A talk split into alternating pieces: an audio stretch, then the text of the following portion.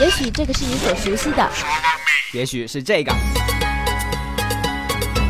又或者是这个。总有一款你最钟爱的游戏。不嘛，人家喜欢动漫嘛。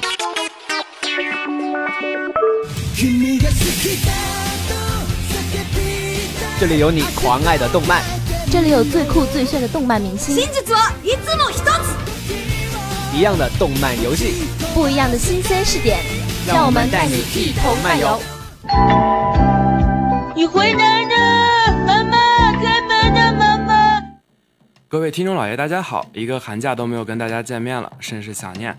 那么从今天开始，漫游新视点又元气满满的复活了呢。那么就赶快开始我们新的一期动漫游戏之旅吧。由于今天是第一次节目，所以说就想做一个去年的年终盘点，给那些养肥了再看的补番党们提供一些优质的补番作品。统计来源于网站哔哩哔哩，应该是民心所向、公平公正的。因为时间关系，我也就只能说到说到排名前三的剧了。如果有观众老爷喜欢的剧没有上榜的话，那也就是一个大写的抱歉了呢。那么事不宜迟，我们就这样开门见山、简单粗暴的开始吧。二零一五年度最热门新番，摘得桂冠的不用说也猜得到，是去年暑期档的公认神剧《Socks》，没有黄段子的无聊世界。虽然说小黑我知道这部剧特别特别火，但是我的内心也是特别特别的抵触。这么鬼畜的剧怎么能登得大雅之堂呢？光是这敏感的名字，在我们这个正经的广播台内过审都是相当的困难。比起前几年的《巨人》《食尸鬼》这部讲述两性之间的科学纪录片，一只小蚯蚓贯穿始终的神剧，我也只想对 B 站的观众们说：主君，你们迟早要完啊！接着来说排名第二的番剧，也是小黑我自己最喜欢的一部，榜单冠军的有力争夺者。我的妹妹不可能这么无赖啊！呸，不对，是，请问你今天要来点哥哥吗？啊呸，也不对，这部剧就是《干物妹小埋了》。这部日常番真的超级超级有意思。首先是设定上，一出门就是光鲜亮丽的美少女，一回家就会变成惹人嫌的仓鼠妹，就是这种夸张的手法所做出的反差萌，简直给我萌的不要不要的。萌即是正义，有没有 WiFi？有没有 WiFi？超级耐用五毛的，这首鬼畜的 OP 也是深入人心啊！啥时候化工大学有五毛的 WiFi 了？那么这个时代才是真正的进步了。更多萌点我也就不剧透了，反正我就是喜欢温柔体贴、口嫌体正直的小傲娇，还楚楚动人的叶科。人生愿望娶了叶科长做压寨夫人，哈哈哈哈哈哈。呃，那么小埋也先告一段落。紧接着第三名，我真的不想再赘述了，Fate 似乎都说烂了吧？嗯，有着庞大但好懂的世界观设定，扎实的群众基础，帅到哭的人设，美到炸的大白腿，嗯。啊，还有漫天飞的魔法和燃烧的经费，这样的作品真的是太抢风头了。以上就是我对 Fate 的看法，力荐的一部动漫。女孩子就去看大狗红 A 金闪闪，而像我这样的绅士呢，当然就是去看武王 R 姐傲娇岭啦。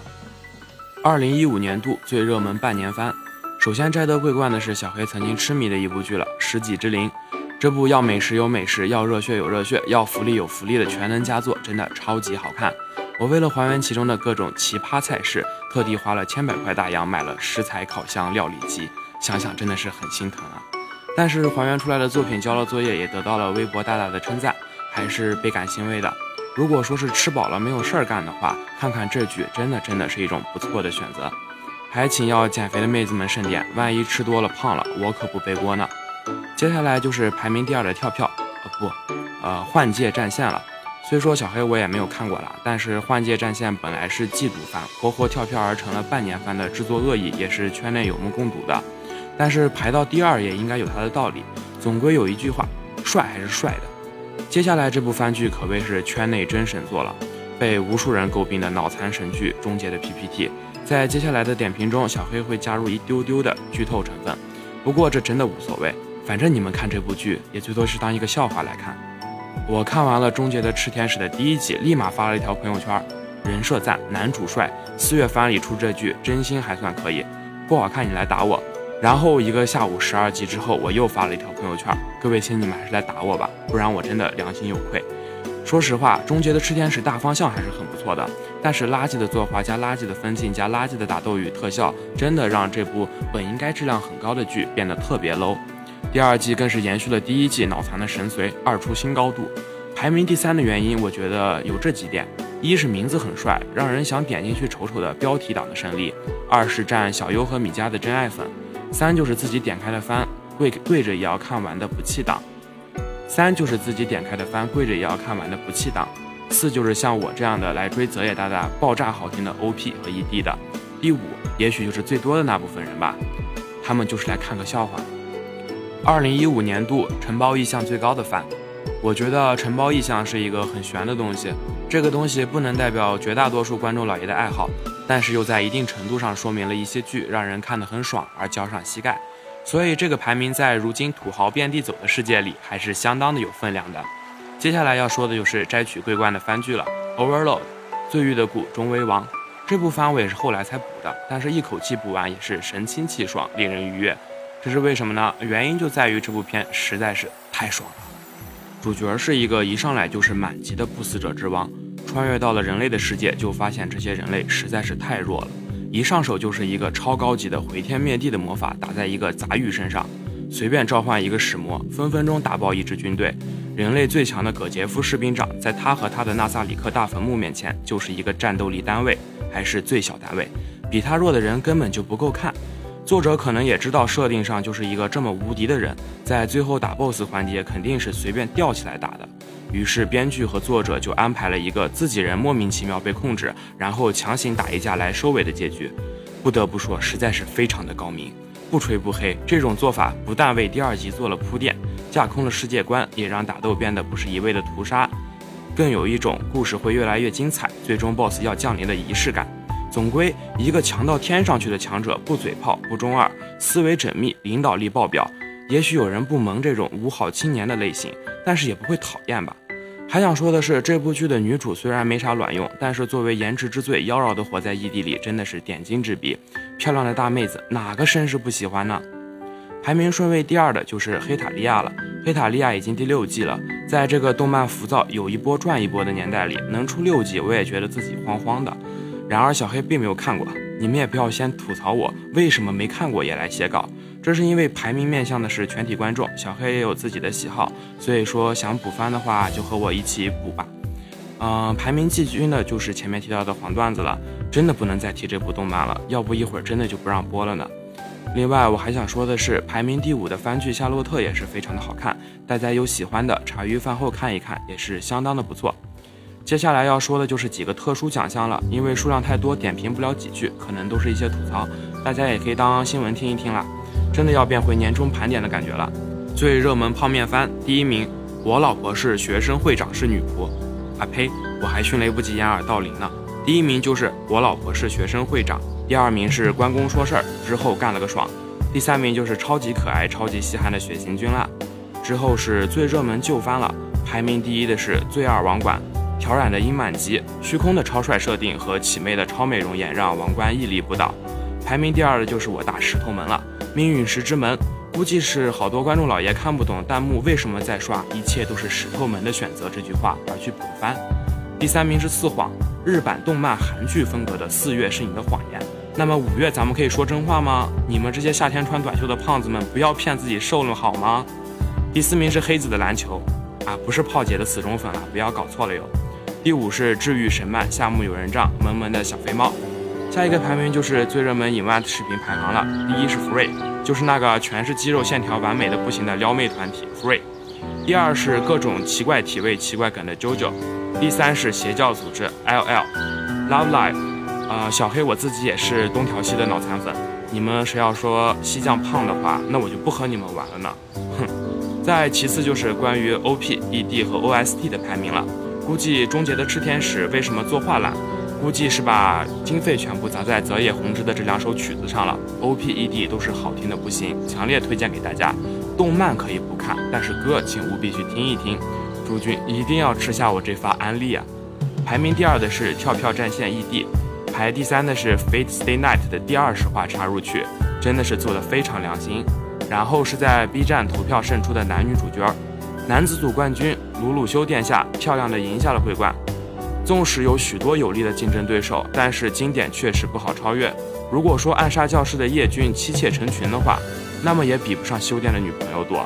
他们一个个资历深、事业成的，岂是几个情窦初开的小姑娘所能匹敌的？更何况修殿还在男性观众中圈粉。获得女子组冠军的是 C 吧？还是那句话，新番热番人才辈出，依旧不容易战胜经典。誓约胜利的武王既帅又美，比起其他有些女主的恶意卖肉和无病呻吟。武王能看能打，也让其斩获了第一的殊荣。好了，因为时间关系，我们动漫部分就盘点到这儿吧。接下来，请问夏和果丹皮为大家带来精彩的游戏介绍。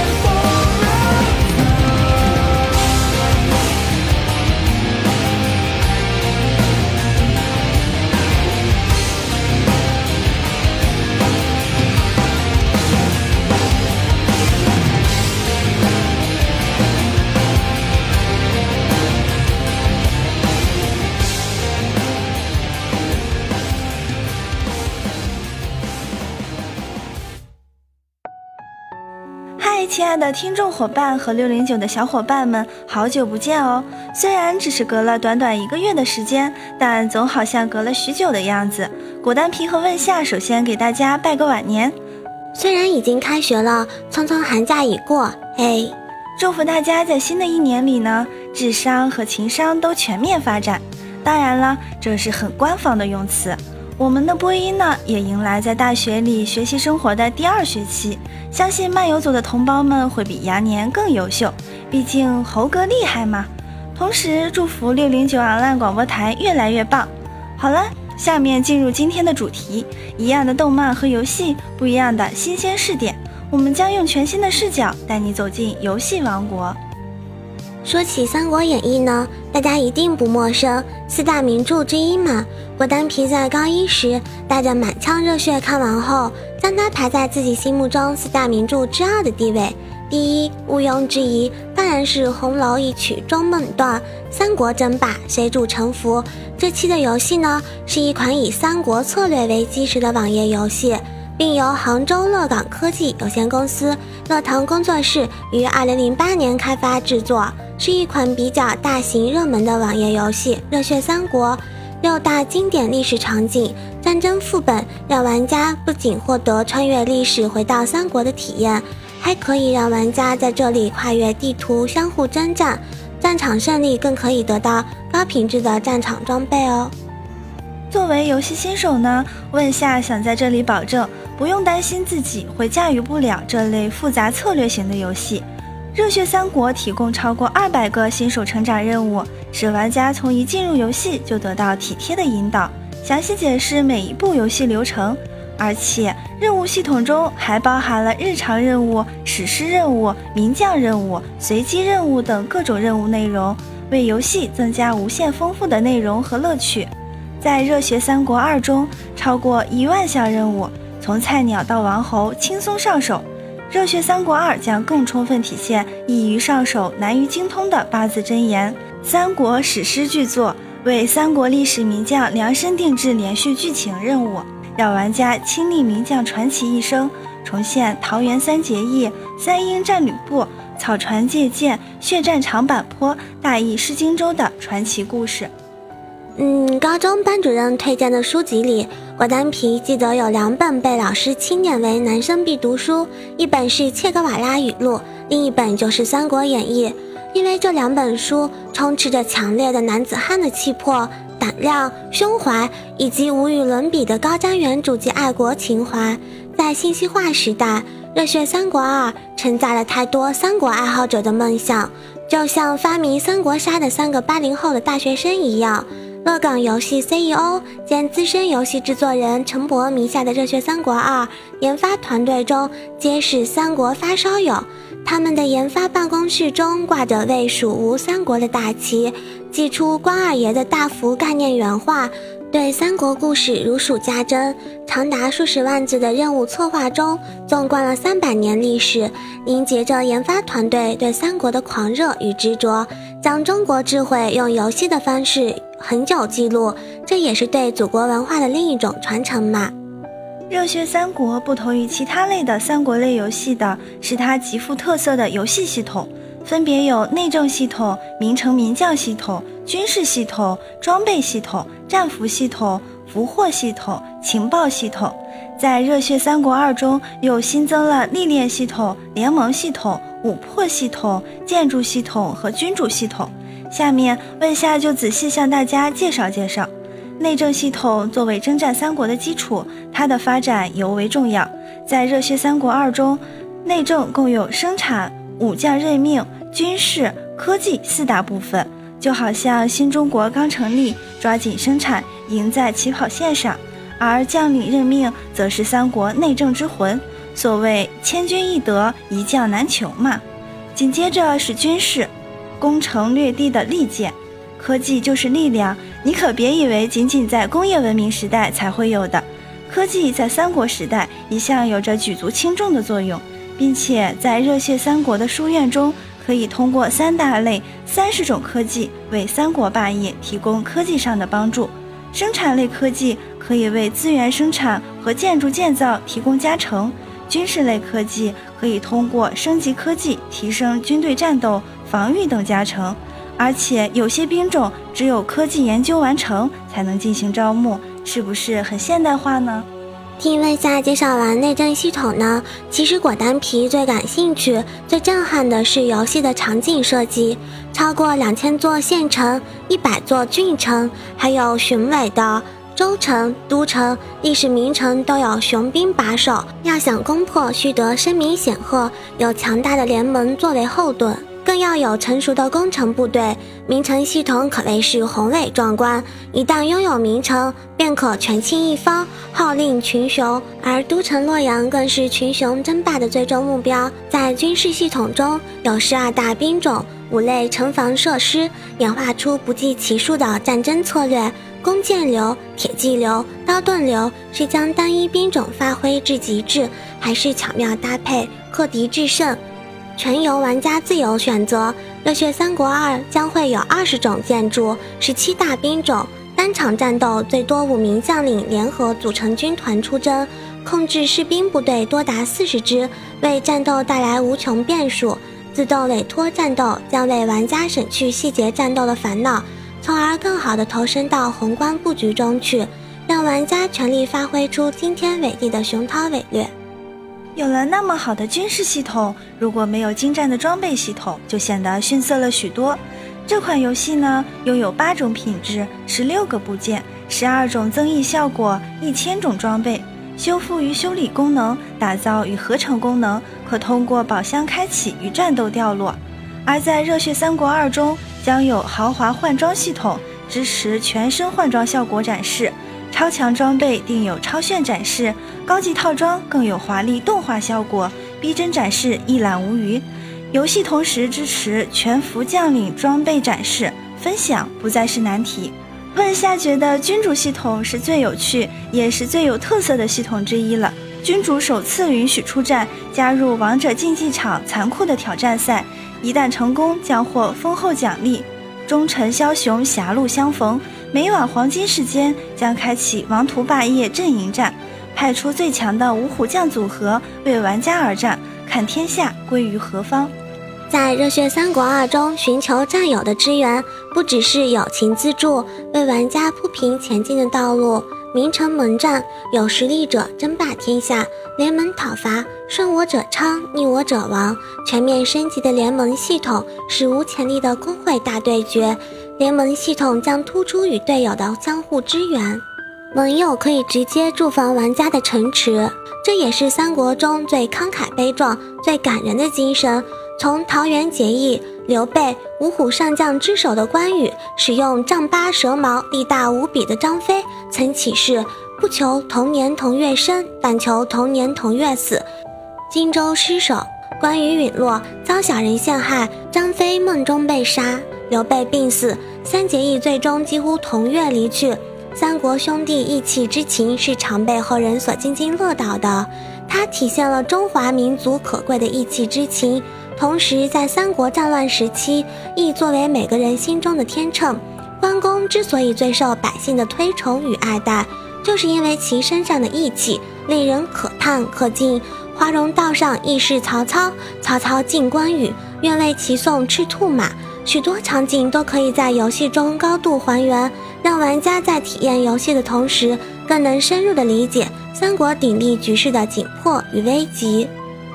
当世界地图不再沉默，山川河流间千军万马来相见，呈现令人血脉奔张的军团真实移动效果。玩家只需不断升级侦察能力，就可知晓世界地图上所有部队的走向。不再需要翻找海量的情报，天下大事尽收眼底。在这样的设计下，黄巾之乱、讨伐董卓、三国鼎立，到三国中蜀吴的先后灭亡，六大史诗阶段逐步开启，全服同步史诗任务进度，精彩历史内容不容错过。除世界地图外，《热血三国二》还提供华丽的剧情地图，多达二十二个多线剧情战役。贯穿三国百年乱世，并且《热血三国二》首次全面应用自主研发的 Neros 王牌网页游戏引擎，支持海量战斗数据，轻松实现万人同服流畅。从此远离卡兵卡将的烦恼。同时，游戏将支持全屏模式、超大画面、3D 技术渲染动画，将三国历史中华丽宏大的古代城池与热血战斗完美的呈现在玩家面前。烽火狼烟燎中原，破军新线定乱世。不免战，真热血，战火熊熊，战鼓连连，生死之战，酣畅淋漓，激情上演。当然，游戏的音乐也是相当的震撼。中国游戏行业顶尖的音乐制作公司小旭工作室打造极致震撼的《热血三国二》系列 CJ 音乐，包括主题曲《乱世红颜》与春夏秋冬四部曲，春的萌动。夏的烈战，秋的鼎盛，冬的追忆。从这五首高品质的音乐中，体会三国时期那三百年的兴衰荣辱、悲欢离合、悲壮慷慨、大气凛然。这是个非常考验智慧与谋略的游戏。如果你开盘，你必须开展城池建设，这是最基础的一环。之后需要建筑建造、资源生产。有大量的人口建设后，玩家需要进行民心建设。所谓得民心者得天下。之后的人口发展又有经济市场贸易的智慧，需要玩家要善于经营、善于管理，不能盲目的扩张、盲目的投资，要以辩证的眼光去看待将要面对的困难或者是眼前的利益，非常符合新时代所提倡的理念，可以说是非常与时俱进的。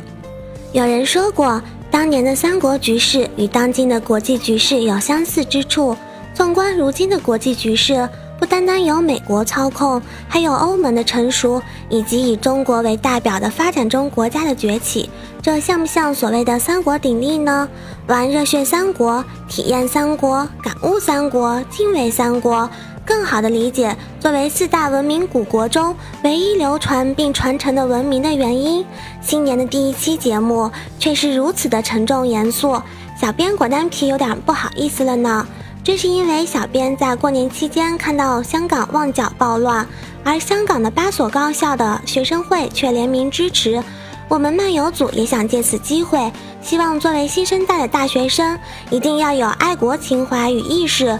就像三国中的英雄好汉，当然嘛，和平年代我们不需要洒热血，我们只需要有双辨别是非的慧眼，有颗赤诚的爱国之心。感谢大家收听本期的漫游新视点，感谢导播蔬菜，感谢播音小黑问下，我是播音果丹皮，我们下周不见不散哦。